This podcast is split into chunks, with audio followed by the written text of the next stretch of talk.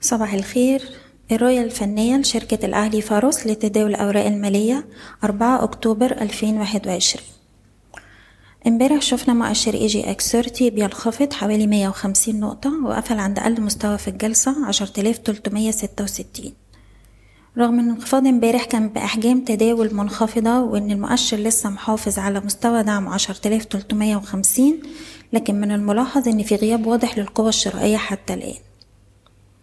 طيب سيناريو الارتداد بتاعنا يفضل قائم طول ما إحنا محافظين على مستوى الدعم بتاعنا عشرة آلاف تلتمية وخمسين لحد عشرة آلاف ميتين وتمانين وده أقل مستوى اتسجل في الشهرين اللي فاتوا. وأول إشارة تعافي تظهر في حالة اختراق مستوى عشرة آلاف وسبعمية بأحجام تداول مرتفع. لحد ما يحصل ده نفضل مركزين على منطقة الدعم بتاعتنا لأن لو حصل ضغط بيع تحت المنطقة دي هنرجع تاني نقرب من مستويات العشر تلاف عشر تلاف ومية قبل ما نشوف محاولات تانية للارتداد. هنتكلم النهاردة على مجموعة أسهم هي أبو قير أموك وموبكو والمصرية للاتصالات. نبدأ بسهم أبو قير. عنده مقاومة ما بين عشرين تلاتين لحد عشرين ونص. دي منطقة جيدة لجني الأرباح. وهنبص على مناطق الدعم اللي ما بين تسعتاشر سبعين تسعتاشر وربع. كمنطقة إعادة شراء مرة تانية.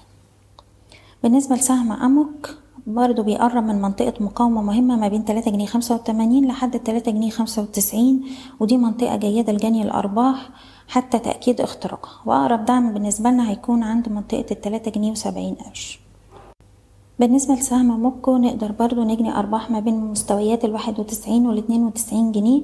واللي عايز يحتفظ ممكن يحط حماية الأرباح بالنسبة له عند مستوى سبعة وتمانين جنيه لأنه لو اتكسر هيروح لغاية مستويات الواحد وتمانين مرة. تانية سهم المصرية للاتصالات امبارح كسر مستوى دعم مهم عند الأربعتاشر جنيه وصل لحد تلاتاشر جنيه وستين قرش. طول ما إحنا تحت ال 14 وربع ممكن نشوف ضغوط بيعية أكتر تودينا لغاية مستويات ال 13 وال 12 جنيه 65 وبالتالي لازم نفعل إجراءات حماية الأرباح. دي الأسهم اللي كانت معانا النهاردة ونتمنى التوفيق للجميع إن شاء الله.